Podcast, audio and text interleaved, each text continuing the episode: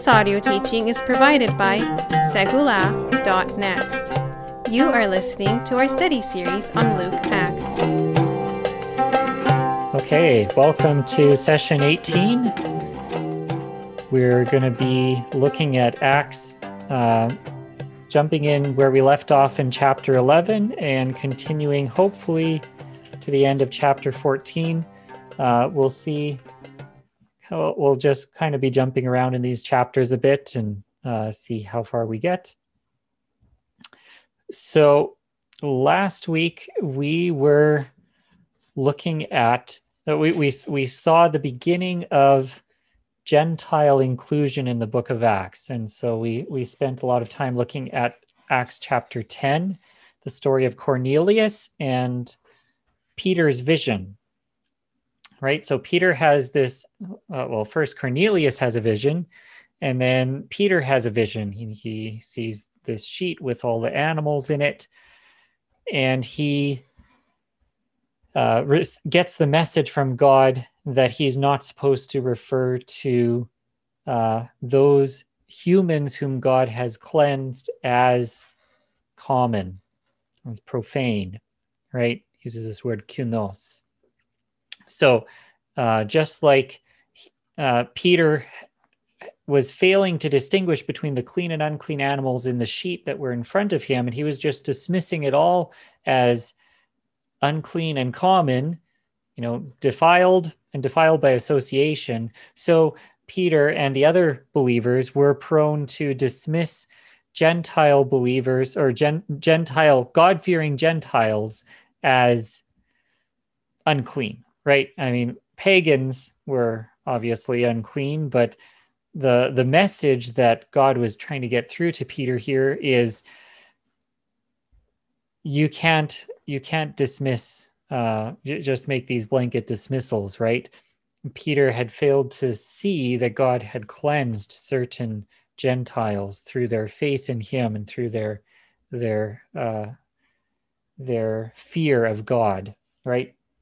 So we get introduced to this term, God fear, and we're going to see that term come up again uh, in this session as well in some of our readings.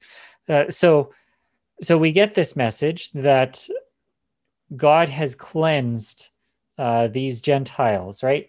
And then that carries on in the accusation that Peter receives from the other believers in Jerusalem, they say, You went into the home of an uncircumcised person and you ate with them. You had table fellowship with them, right? And that was that was out of bounds uh, as far as they were concerned. But uh, Peter, he relates the whole situation and and in uh, Acts 11, 18, says, When they heard these things, they fell silent and they glorified God, saying, Then to the Gentiles also God has granted repentance that leads to life. So there's no um, insistence here that Cornelius and his household, uh, that all the males in his household must become circumcised, right? Uh, there's no uh, insistence that they must go through formal conversion to Judaism.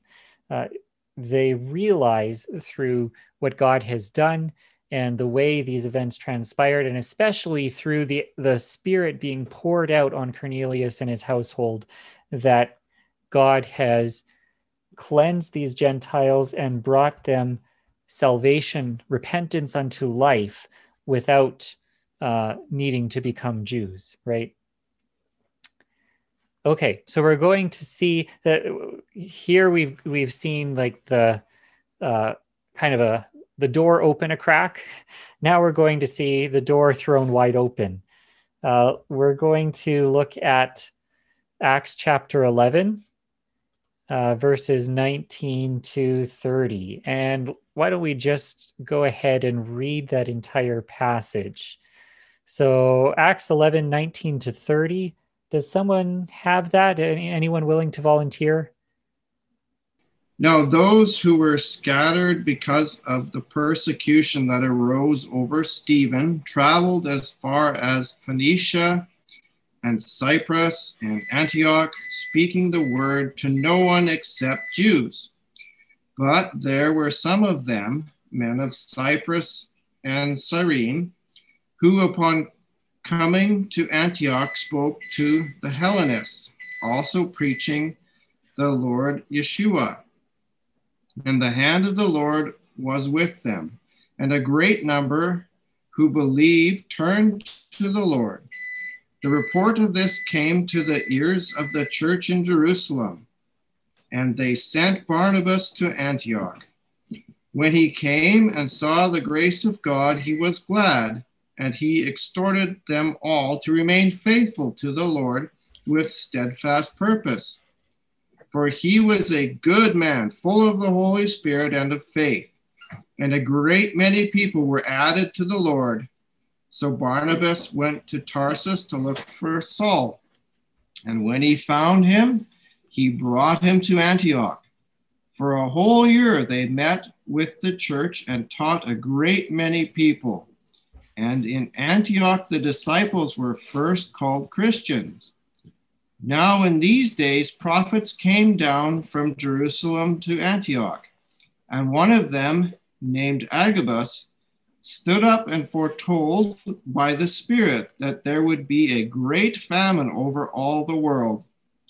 This took place in the days of Claudius. So the disciples determined everyone according to his ability to send relief to the brothers living in Judea.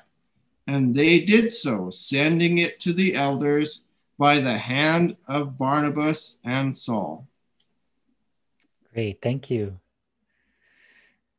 All right. So um, let's back up to where we started. Uh, so we see, uh, first of all, it's uh, now those who are scattered because of the persecution that arose over Stephen, right? So this this is taking us back in time a little bit. If we jump back to uh, verse chapter eight, right, we see that there was a great persecution against the church after you know Stephen was stoned. They were all scattered throughout the regions of Judea and Samaria except the apostles.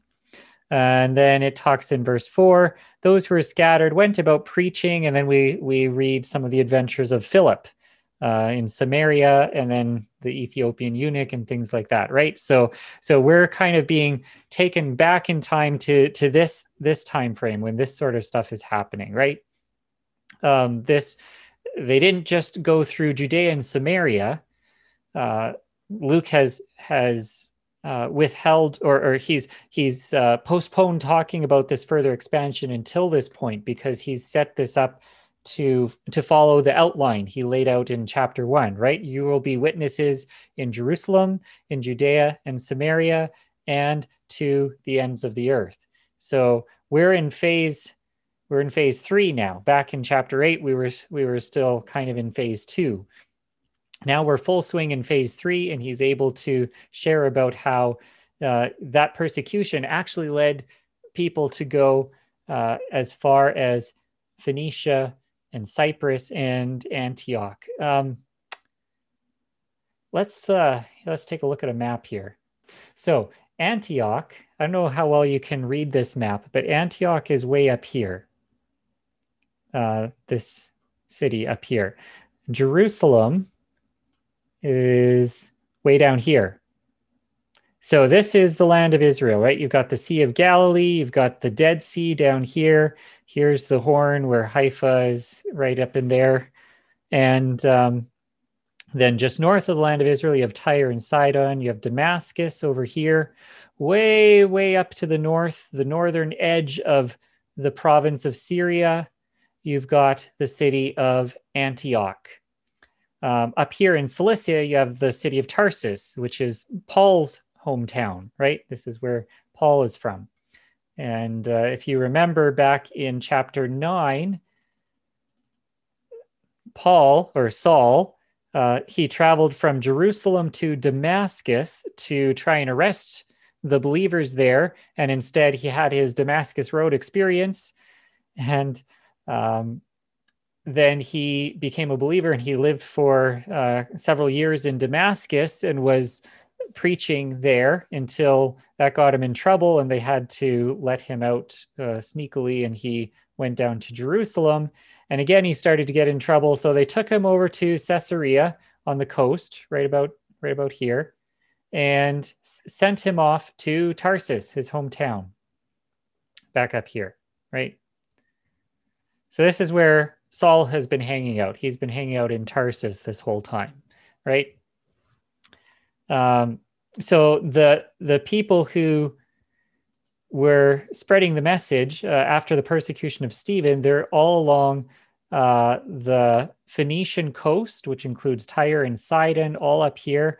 Over here, you have Cyprus, this island, and all, all the way up to Antioch. And Antioch is a, a very important city, and it's very significant for the history of the early followers of Yeshua. Okay, so going back to our passage, we read there these people are spreading the word to no one except Jews. So they're they're preaching to Jews, right? But there were some of them, men from Cyprus and Cyrene, who come and speak to. Now this translation says the Hellenists, um, Hellenistas.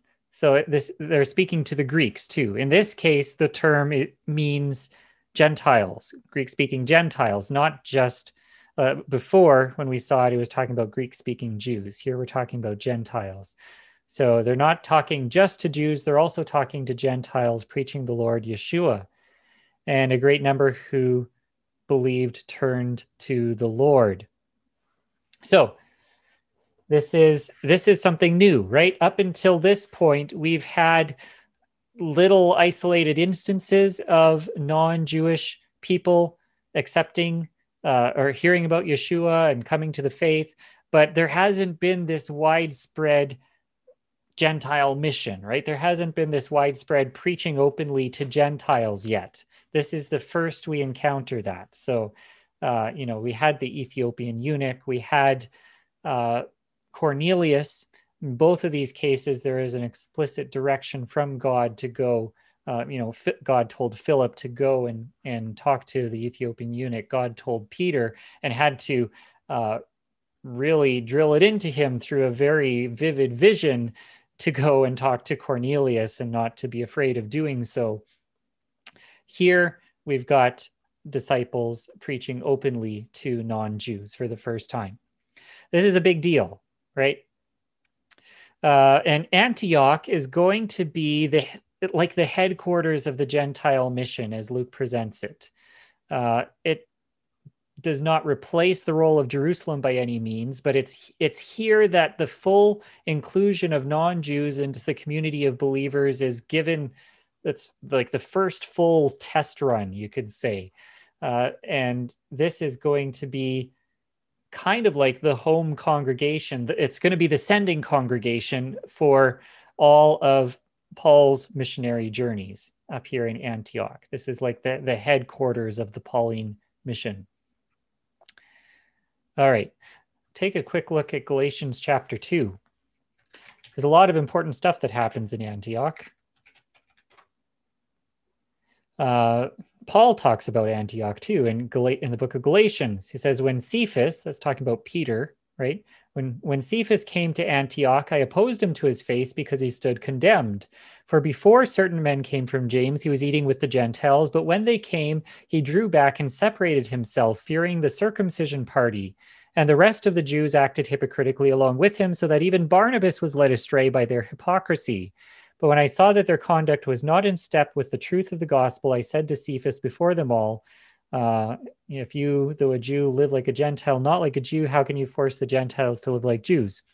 Okay, we're not going to go into that passage any more in depth, other than to say that this has often been uh, misunderstood to mean uh, that you know living like a Gentile means not keeping Torah, and living like a Jew means keeping Torah, and you're not supposed to keep Torah anymore. That's that's not what Paul's saying here.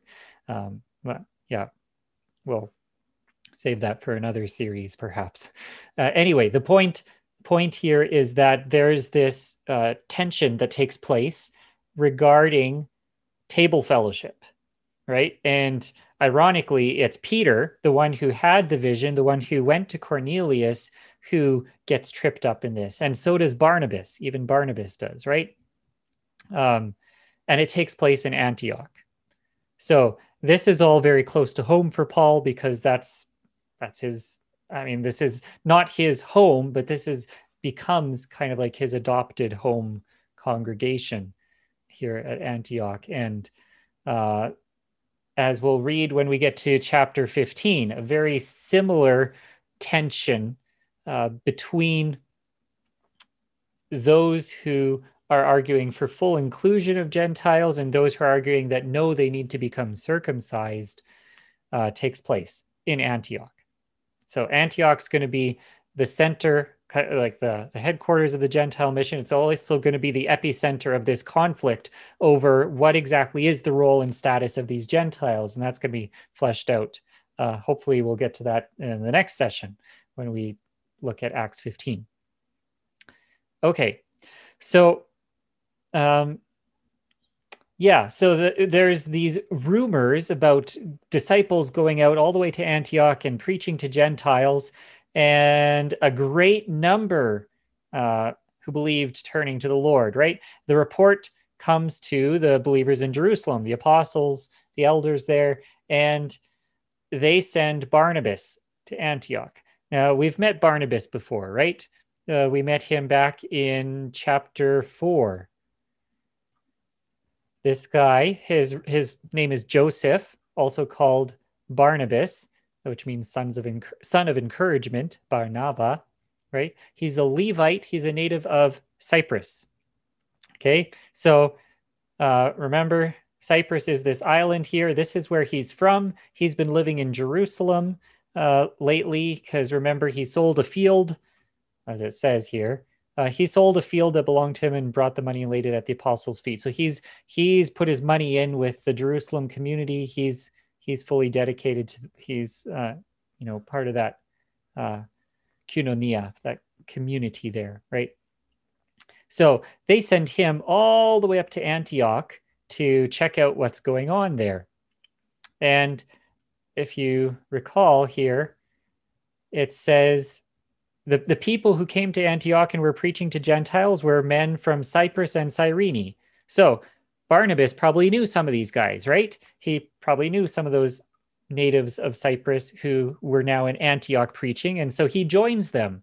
Uh, he's also a native from Cyprus and he also goes to Antioch and he uh, he starts preaching to them as well, right? A great many people were added to the Lord. And so then it says, verse 25, Barnabas went to Tarsus to look for Saul. So why why does Barnabas go to Tarsus? Why, why is he looking for Saul? Well, it, it seems that uh, Barnabas saw that the community needed help discipling all these new Gentile believers. And apparently, Barnabas knew Saul fairly well. We're not exactly sure how long of a history, how, how far they go back.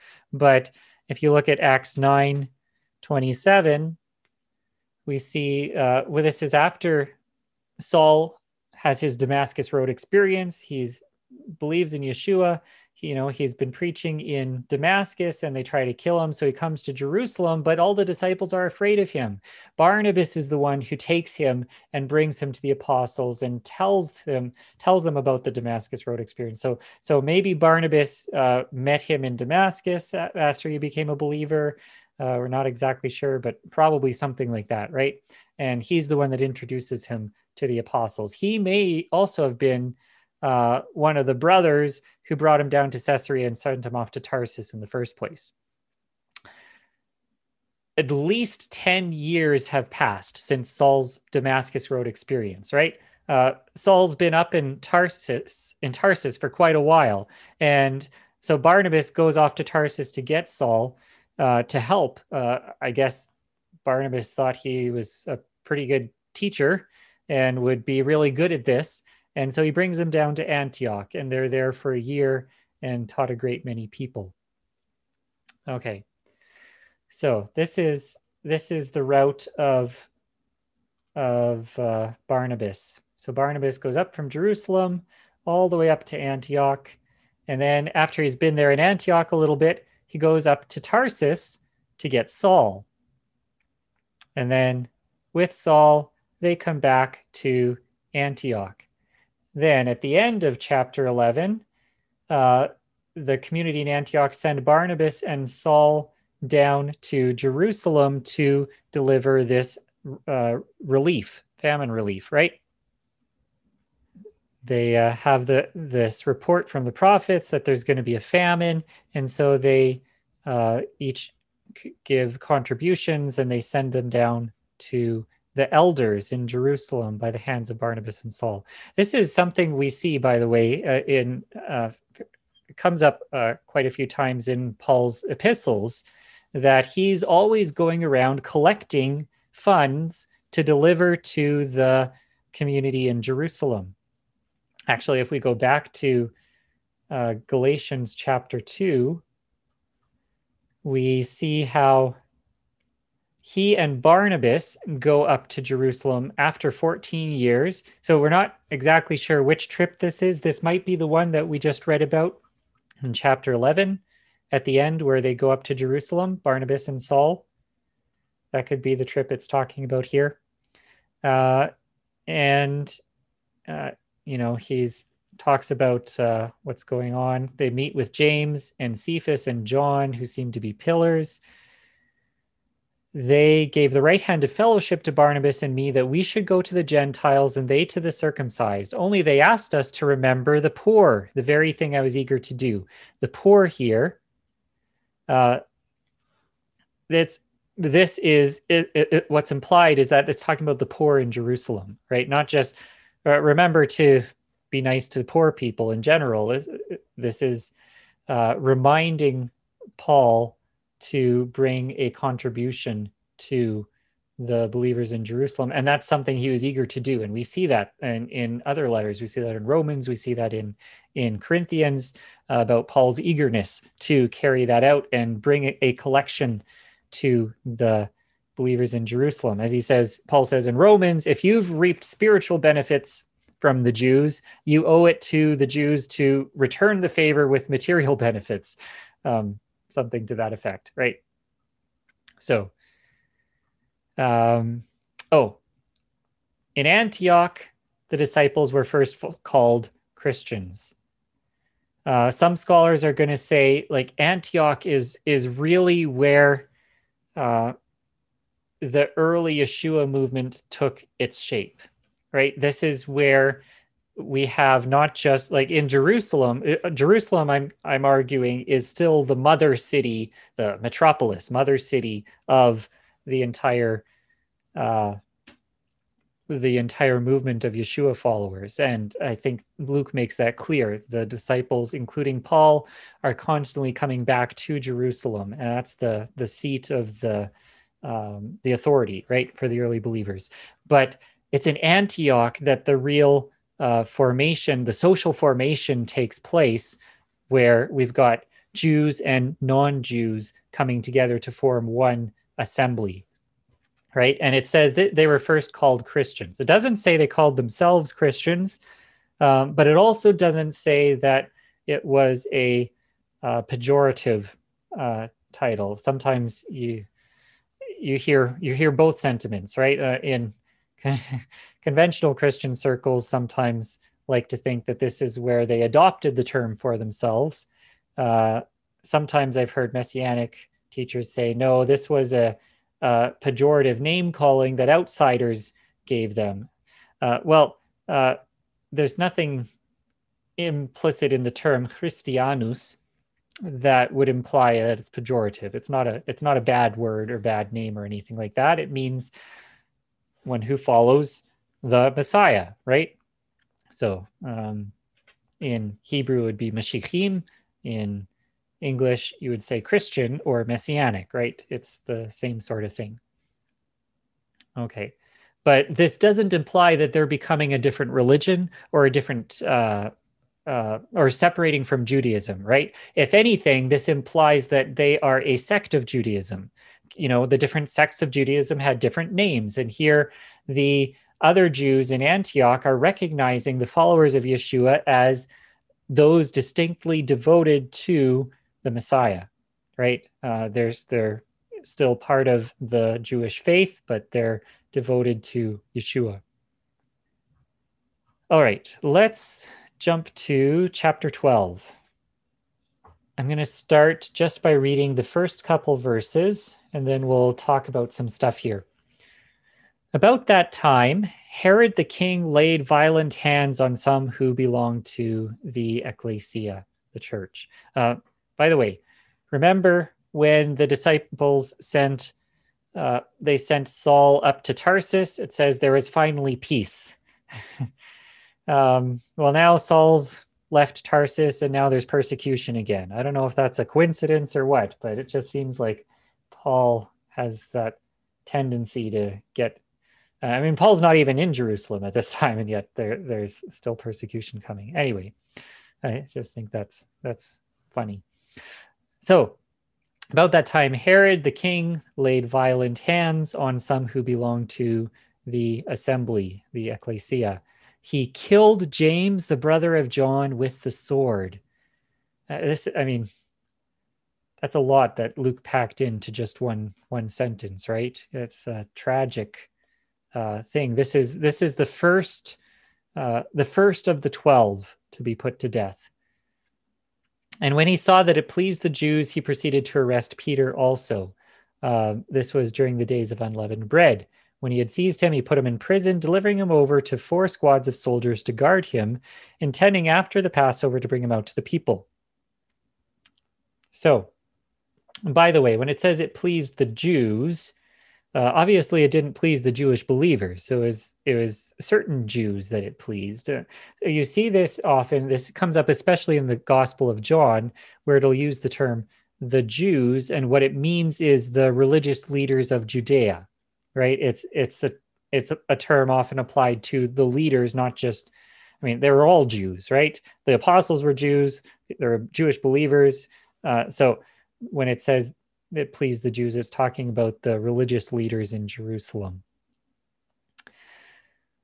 Okay, it's we talked about this a bit back in when we were looking at chapter one, but notice how uh, this is um, this is the first of the 12 to die aside from judas right uh, of course when judas died right away they go and replace him with uh, matthias right uh, they they seek to to fill up that number 12 here when james is killed they don't they don't try to find a replacement for james.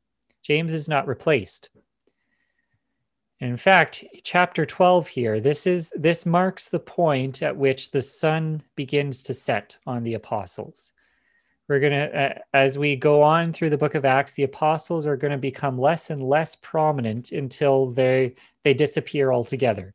And Luke doesn't tell us what happened to them. He just stops talking about them.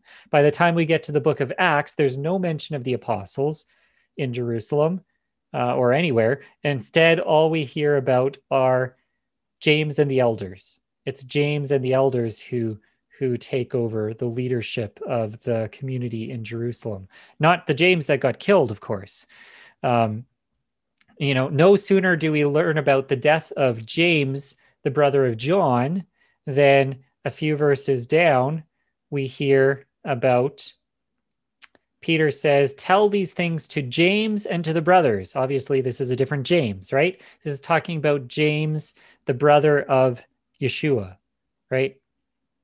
So one James is gone, another James rises. We're going to hear more and more about James and the elders and less and less about the apostles. Uh, so, this story, we're not going to read through it all, but Peter gets put in prison and he has this miraculous escape where this angel comes, wakes him up, and says, Come on, let's go, get out of here. And, you know, all the soldiers are asleep. His chains fall off, the doors open by themselves. And he walks out and he thinks he's having a vision. You know, I guess he's used to having visions. That happens a couple times in the book of Acts, and he uh, he ends up coming to his senses once he's out and and the angel disappears and he's like wow god god delivered me now i'm sure the angel of the lord the lord has sent his angel and rescued me from the hand of herod and from all that the jewish people were expecting so then he goes running over to the house of mary the mother of john whose other name was mark mary the mother of mark uh, goes to their house and they're all gathered praying and um, he's knocking and the servant girl uh, doesn't open the door because she's so overjoyed. And finally, they come and and they find out it's him. And this is what he does: he motions to to them with his hand to be silent, and he describes to them how the Lord had brought him out of prison. And he said, "Tell these things to James and to the brothers." Then he departed and went to another place. This is significant because back in chapter eight, verse one, we saw that there is persecution and it scattered everyone except for the apostles. Now, even the apostles are being scattered from Jerusalem, right? So, uh, yeah, so this Luke is giving us, uh, he, and Luke isn't going into details for us, but he's giving us little signals about sort of the uh, this transfer of authority that takes place from the 12 to James and the elders. And we'll see that. And actually, after this point, Peter is going to make one cameo appearance in chapter 15. But other than that, we don't hear about Peter anymore. You know, for the first 12 chapters, give or take, the focus is on Peter. This is the point where it turns, the focus ch- turns off of Peter and onto Paul. From now on in the book of Acts, the focus is going to be on Paul. Uh, the rest of chapter 12 talks about the death of Herod, He's eaten by worms and he dies. And then in the last verse, verse 25, Barnabas and Saul returned from Jerusalem when they had completed their service, bringing with them John, whose other, whose other name was Mark. So, uh, John Mark is with them. Uh, then we get to chapter 13. Let's take a quick look there. So, in Acts chapters 13 and 14, we're going to read about Paul's first missionary journey. Yeah, let's just look at the first uh, couple verses here. Acts 13, verses 1 to 3. Now there were in the church at Antioch prophets and teachers Barnabas, Simeon, who is called Niger, Lucius of Cyrene, uh, Manaen, a lifelong friend of Herod the Tetrarch, and Saul. While they were worshiping the Lord and fasting, the Holy Spirit said, Set apart for me Barnabas and Saul for the work to which I have called them. Then, after fasting and praying, they laid their hands on them and sent them off. Uh, there's a couple things we can we can talk about here. First of all, uh, this is after uh, like how many years have passed since Paul became a believer or Saul? Right? This is this is a long time that has has passed. These are eh, saul didn't go out on a big missionary journey right away. Uh, this is this is after he's already had a lot of formative work in his own life and he's already been heavily involved in the community at antioch. Now the community at antioch becomes a, a springboard sending paul and barnabas out uh, to other communities. All right, and and then in the rest of chapter 13 and in chapter 14, we read about Saul's journeys. Uh, let's take a look at where he goes here. So starts out at Antioch, goes down to Cyprus, goes by land across Cyprus, up to Pamphylia, area of Perga. He goes to another city called Antioch, uh, Pisidian Antioch, then down to Iconium, Lystra, Derbe, then back the way he came, and then sails over to Antioch. When they get to uh, Pamphylia, this arrow here, the black arrow, is where Mark leaves them because they take Mark along with them, uh, with them. But uh, once they, after they've been in Cyprus and they get here for some reason, and Luke doesn't tell us why, for some reason Mark left. And Paul kind of holds that against Mark later on in the book of Acts. he doesn't want to take Mark with them again later. So that'll become a contentious issue between Paul and Barnabas. But uh, but yeah, so it starts with a mission in in Cyprus on this island of Cyprus. They go to a bunch of different cities. They walk along the coast, uh, and then it leads them to these coastal cities in Asia Minor, up into uh, Galatia. So if I just zoom out here, okay. So here you've got Asia Minor. Uh, this province is the province of Asia. This is the, the Roman province of Galatia. So when Paul writes his letter to the Galatians, he's writing to people in this region, right? Probably around Iconium, Lystra, and Derbe, these cities here. So, um, yeah, so that's that's not too far removed from Antioch, uh, but it is it is still quite a journey if you're uh, to travel from one place to another uh, in those days. Okay, so that's that's the route that his his journey takes in these two chapters of Acts. Let's take a look at some of the details here. So they're being sent out by the Holy Spirit. They sail to Cyprus, and it talks about what happens there in Cyprus. Uh, jump down to verse 13. And let's take a look at these verses here. Now, Paul and his companions set sail from Paphos and came to Perga in Pamphylia. Right? So they're leaving they're leaving Paphos on the island of Cyprus and they come to the city of Perga in the Roman province of Pamphylia. Okay? And that's when John left them and returned to Jerusalem. Hmm, I don't know why, but he did. And they went on from Perga and came to Antioch in Pisidia. That's a that's quite a journey inland, right? Up to Antioch. And uh, so in Antioch on the Sabbath day, they went into the synagogue and sat down. And after the reading from the law and the prophets, the rulers of the synagogue sent a message to them saying, Brothers, if you have any word of encouragement for the people, say it. Uh, what does this remind you of? We uh, this should be a bit of a deja vu moment for us, right?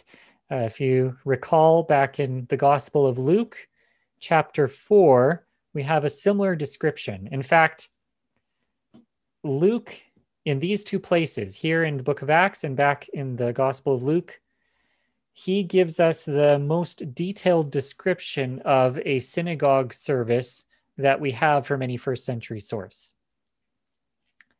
Uh, back in Luke chapter 4, Yeshua comes to his hometown Nazareth, talks about how they had they he stood up to read the scroll of Isaiah, and then he sat down and gave a teaching, right? So we've got the description of the, the reading of scripture and the invitation to give a sermon. And the same thing is happening here.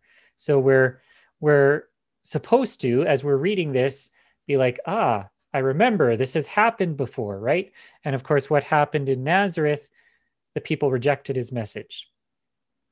So we should be expectant here. Are the people going to reject Paul's message? Paul's invited to preach, and he's going to give a long sermon here. We'll take a look at that in just a second. But uh, we're set up to expect the possibility of a rejection. Let's take a look at how this pans out. I'd, I'd like to get a volunteer to read. How far should we read? Okay, let's let's go from verse 16 to 25. So Paul stood up and motioning with his hand said, Men of Israel, and you who fear God, listen. The God of this people, Israel, chose our fathers and made the people great during the, their stay in the land of Egypt and with uplifted arm, he led them out of it. And for about 40 years, he put up with them in the wilderness. And after destroying seven nations in the land of Canaan, he gave them their land as an inheritance. All this took 450 years, And after that, he gave them judges until Samuel the prophet. Then they asked for a king, and God gave them Saul, the son of Kish, a man from the tribe of Benjamin, for 40 years. And when he, I lost it. And when he had removed him, he raised up David to be their king, of whom he testified and said, I have found in David, the son of Jesse, a man after my heart, who will do all my will. Of this man's offspring, God has brought to Israel a Savior, Yeshua, as he promised. Before his coming, John had proclaimed a baptism of repentance to all people, all the people of Israel. And as John was finishing his course, he said, What do you suppose that I am? I am not he, no, but behold, after me one is coming, the sandals of whose feet I am not worthy to untie. Great, thanks. So this this sermon it goes on quite a bit. We'll uh, look at some scattered verses here in just a second, but I just want to uh, highlight a couple things that we've seen so far. So uh, one thing I forgot to point out was back in verse nine. Uh, as you see, suddenly we're reading about a guy named Paul, whereas uh, at the beginning of the chapter, we're reading about a guy named Saul. Where did the change occur? In verse 9, it says, Saul, who was also called Paul, filled with the Holy Spirit, looked intently at him, um, at Elymas the, the magician. Anyway, so, so what happened here? All of a sudden, you know, Saul gets to Cyprus. On Saul's on his missionary journey from Antioch. He gets to Cyprus, comes over here, and suddenly he starts being called Paul. Why is that? Well, uh, I argued the uh, a couple sessions ago that uh, my theory is Luke's readers would have been familiar with who Paul was, but they wouldn't have known who Saul was. Luke intentionally uses his Hebrew name at the beginning to set it up for a literary surprise when we get to here and suddenly realize, whoa, he's talking about Paul, and suddenly you you uh, see everything you've just read in a totally different light. I, I, anyway, that's that's a theory. I don't know for sure, but this is not a divine name cha- name change or anything like that, right? This is uh, Shaul would have been his Hebrew name, and Paul would have been his Roman name. He was a Roman citizen, so he had to have a Roman name as well. Uh, and the name Shaul doesn't translate super well into Greek. It's actually it's not a very uh, nice nice. It, it, sounds similar to a not so nice word in Greek. So you could see why uh, he would be more inclined to go by the name of Pavlos in in Greek instead of Savlos. So that's uh, that's probably what's going on here. Um, okay, so then they get to, so they're in Antioch in Pisidia, they're in the synagogue, and he starts to give this sermon, right? He, this sermon at it sounds very similar to some of the sermons we've already read, right? He gives a little rundown on Israel's history.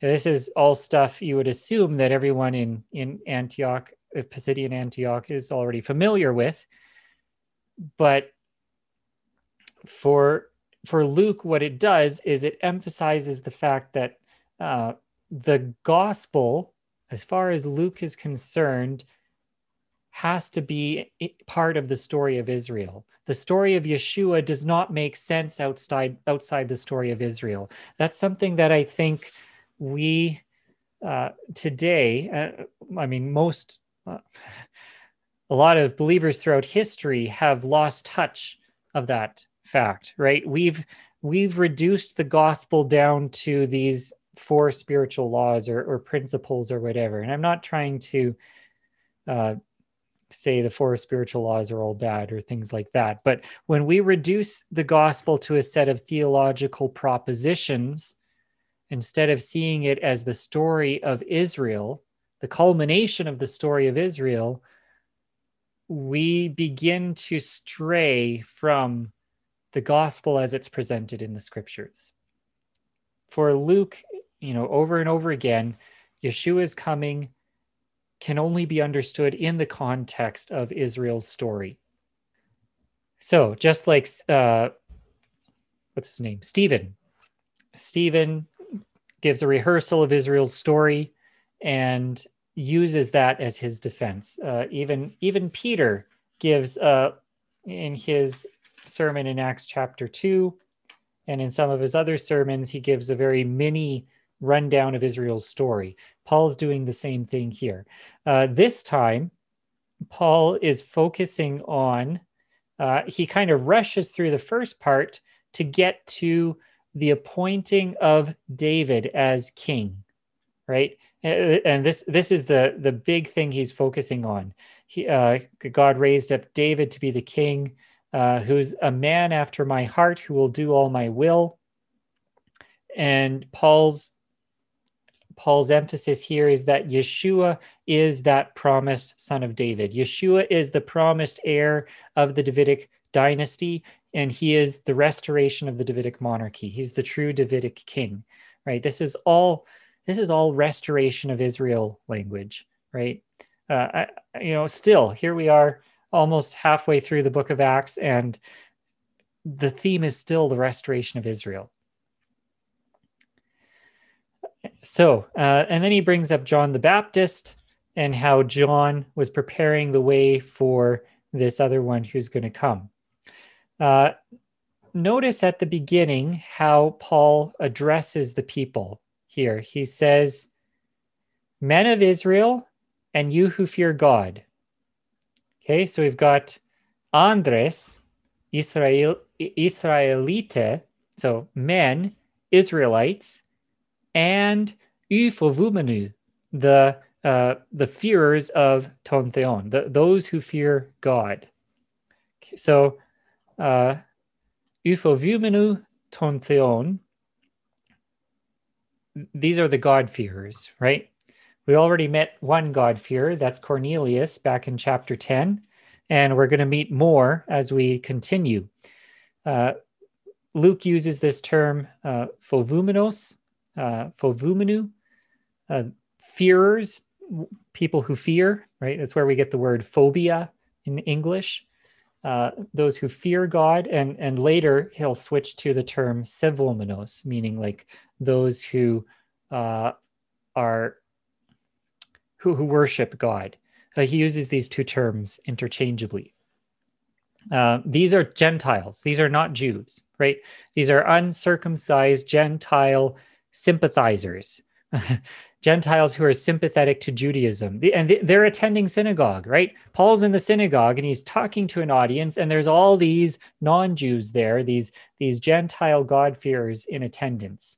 And actually, as we'll see, almost every single synagogue in the diaspora that Luke mentions, he mentions this uh, plethora of Gentiles in attendance, right? This is the it the way Luke presents it, it's it seems that there were every synagogue had this penumbra of Gentiles who were who were kind of part of the community, but they weren't exact they weren't fully Jews, right? They weren't circumcised, they weren't proselytes or or converts. They hadn't gone through a, a conversion ritual, but they kept Torah. They went to the synagogue on Shabbat and they followed the God of Israel. Just like Cornelius, right? Cornelius was this righteous Gentile. Uh, so these guys are already uh, they're already familiar to some extent or another with Scripture. They're familiar with Torah. They're familiar with uh, you know they're they're worshiping the God of Abraham, Isaac, and Jacob, but they're not Jews. Okay, and then again, down in verse 26, he talks to them again. Brothers. So Andres, Adolfu. So men, brothers, uh, sons of the family of Abraham, and those among you who fear God. That's that same word, fovumenu to us has been sent the message of this salvation. So he's including the God-fearers in this message, but he's still differentiating between the Jews in his audience and the Gentiles in his audience, right? The sons of the family of Abraham are the Jews, the ones who fear God are the Gentiles. So then he goes on to talk about how the the religious leaders in Jerusalem condemned Yeshua. They asked Pilate to have him executed. Uh, they put him on the cross, laid him in a tomb, but God raised him from the dead. And he appeared uh, to those who had come up with him from Galilee to Jerusalem, who are now his witnesses, the apostles. They were eyewitnesses of his resurrection, right? And we bring you the good news that what God promised to the fathers, this he has also fulfilled to us, their children, by raising Yeshua, as also it is written in the second psalm, You are my son, today I have begotten you. This is this is a kingly psalm, right? Psalm 2 is an enthronement psalm for the Davidic king. This is the psalm announcing the uh, um, the Davidic king. So by quoting that and talking about the resurrection of Yeshua, it's it's Yeshua's resurrection that confirms his status as the true Davidic heir and the true Davidic king. Um, talking about the sure and holy blessings given to David, this you know sounds kind of like the stuff Peter was talking about in Acts chapter two. Yeshua is the fulfillment of God's promises to David. And the resurrection is proof of that, right? You will not let your Holy One see corruption. That's the same verse that Peter quoted from Psalm 16. Uh, for David, you know, he fell asleep and he was laid with his fathers and saw corruption, but he whom God raised up did not see corruption. Exact same argument that Peter used back in chapter 2. Let it be known to you, therefore, brothers, that through this man forgiveness of sins is proclaimed to you, and by him everyone who believes is freed from everything from which you could not be freed by the law, the Torah of Moses. Beware, therefore, lest what is said in the prophets should come about. And he quotes this passage speaking of uh, people not believing the message, right? Uh, l- let's look at the response that he gets. As they went out, this we're in verse 42 as they went out, the people begged that these things might be told them the next Sabbath. That sounds like a pretty positive reception.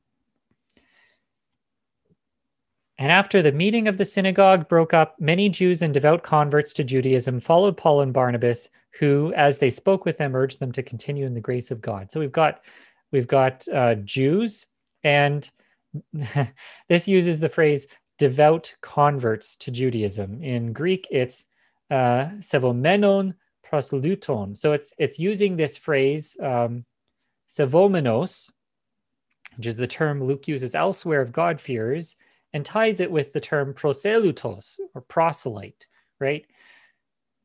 There is a lot of uh, disagreement among scholars as to how exactly to understand this phrase.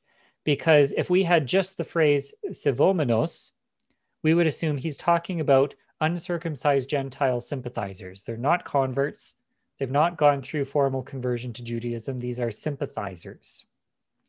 Uh, if we had just the term proselytos, most people assume that term means a formal convert to Judaism, proselyte. That's how, where we get the word proselyte, right? Which is he talking about? Are these sympathizers or are these converts? Or does Luke not make a distinction between the two? Uh, it's it's a complex question. We can't go into it all here, but let me just say that contrary to popular opinion and what you'll sometimes hear people say, proselutos, the Greek word proselutos, does not always mean convert, does not always mean a formal convert to Judaism. It can refer also to Gentile sympathizers who are not circumcised. And it's in my opinion, it's most likely that that's what's going on here. Luke is talking about Gentiles who are not circumcised. So, devout converts is maybe not the best way to translate it. It'd be better to translate it devout sojourners or something like that. This is the word, uh, the Greek word used to translate the Hebrew word ger in the Torah, the, the stranger or the sojourner, right? And in the Greek translation of the Torah, that term is used not of uh, later in rabbinic literature, it becomes a technical term for proselyte. But in the first century here, that's not the case. And in fact, Philo uses the term proselytos to mean a sympathizer, not who is not circumcised. Okay. Anyway, that's a bit of a rabbit trail, but uh, it might be important for when we talk about chapter 15. okay, let's uh, move on. Uh, I want to try and get through this before we wrap up. Uh, the next Sabbath, almost the whole city gathered to hear the word of the Lord. This is this, you know, this is uh, maybe a bit of an exaggeration. Maybe Luke is using hyperbole a little bit here. Almost the whole city. Uh, perhaps what Luke means is almost everyone in the city who is either Jewish or sympathetic to Judaism uh, came to to hear the word. But when the Jews saw the crowds, they were filled with jealousy and began to contradict what was spoken by Paul, reviling him. And Paul and Barnabas spoke out boldly, saying, It was necessary that the word of God be spoken first to you. Since you thrust it aside and judge yourselves unworthy of eternal life, behold, we are turning to the Gentiles. For so the Lord has commanded us, saying, I have made you a light for the Gentiles, that you may bring my salvation to the ends of the earth.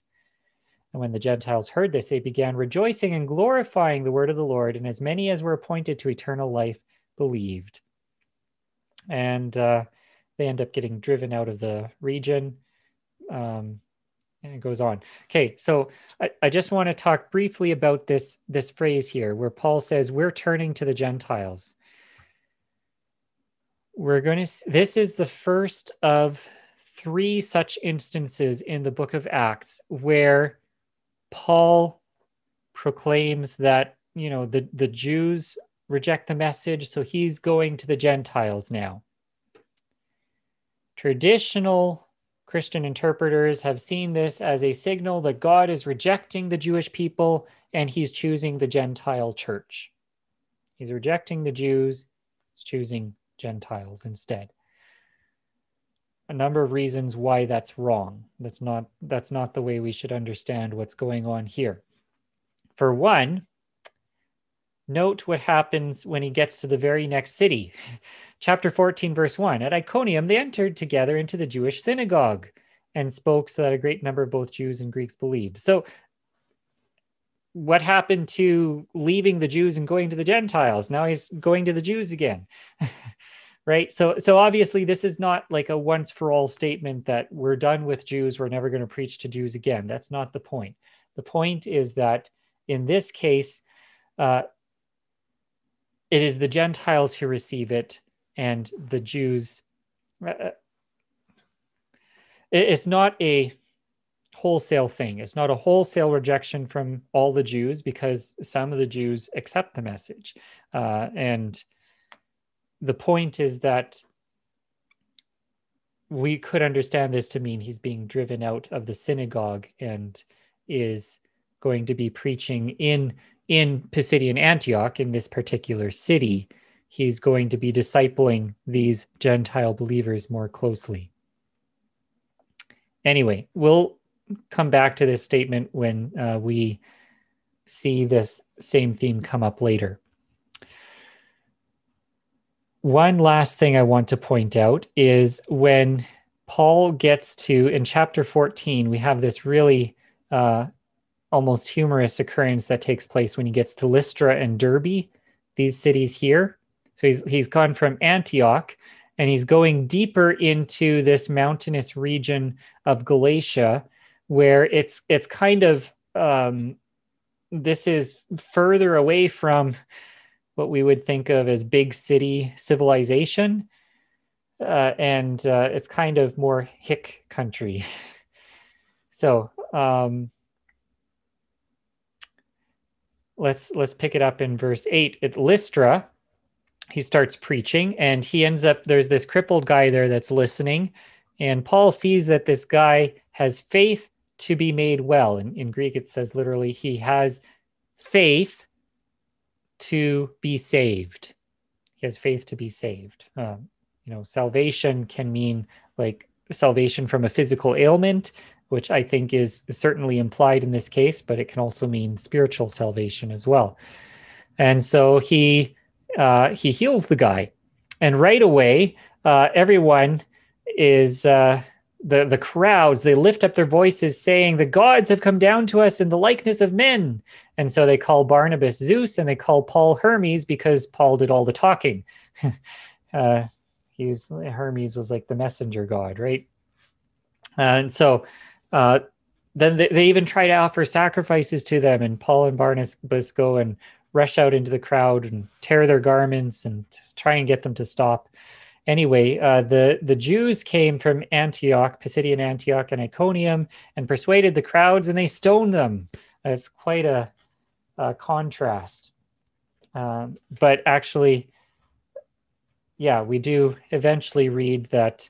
Uh, so they thought Paul was dead, but of course he's not. He gets up, and the disciples gathered around him. He entered the city, and then he goes on to Derbe and then they come back to Lystra, Lystra, and then to Iconium, and then to Antioch, and go back the way they had co- had come in the first place. It's interesting to contrast what takes place in Lystra with what takes place in Antioch.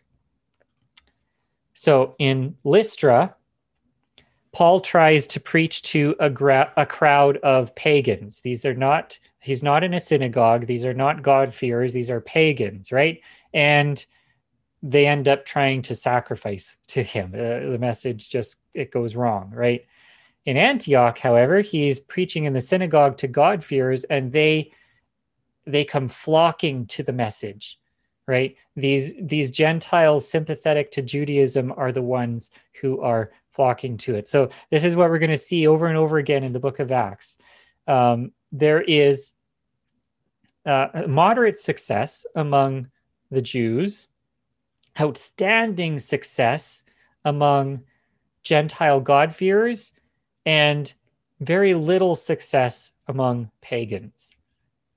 So, uh, you know, it's almost it's almost like the story of Lystra. You could take away is is that trying to preach open air to inveterate pagans doesn't really work. Uh, God has it, it has to be a crowd of people that God's already working in their hearts. And um, it's these god fears that turn out to be the most fertile soil for planting the message of yeshua. All right um, so the last let's just look at the end of chapter 14 they passed through pisidia and came to pamphylia. When they'd spoken the word in perga they went through Attalia for there they sailed to antioch where they had been commended to the grace of god for the work they had fulfilled this is Syrian Antioch, where they started out, right? So they've come full circle all the way back to their their sending congregation. Uh, and when they arrived and gathered the church together, they declared all that God had done with them and how he had opened a door of faith to the Gentiles, and they remained no little time with the disciples.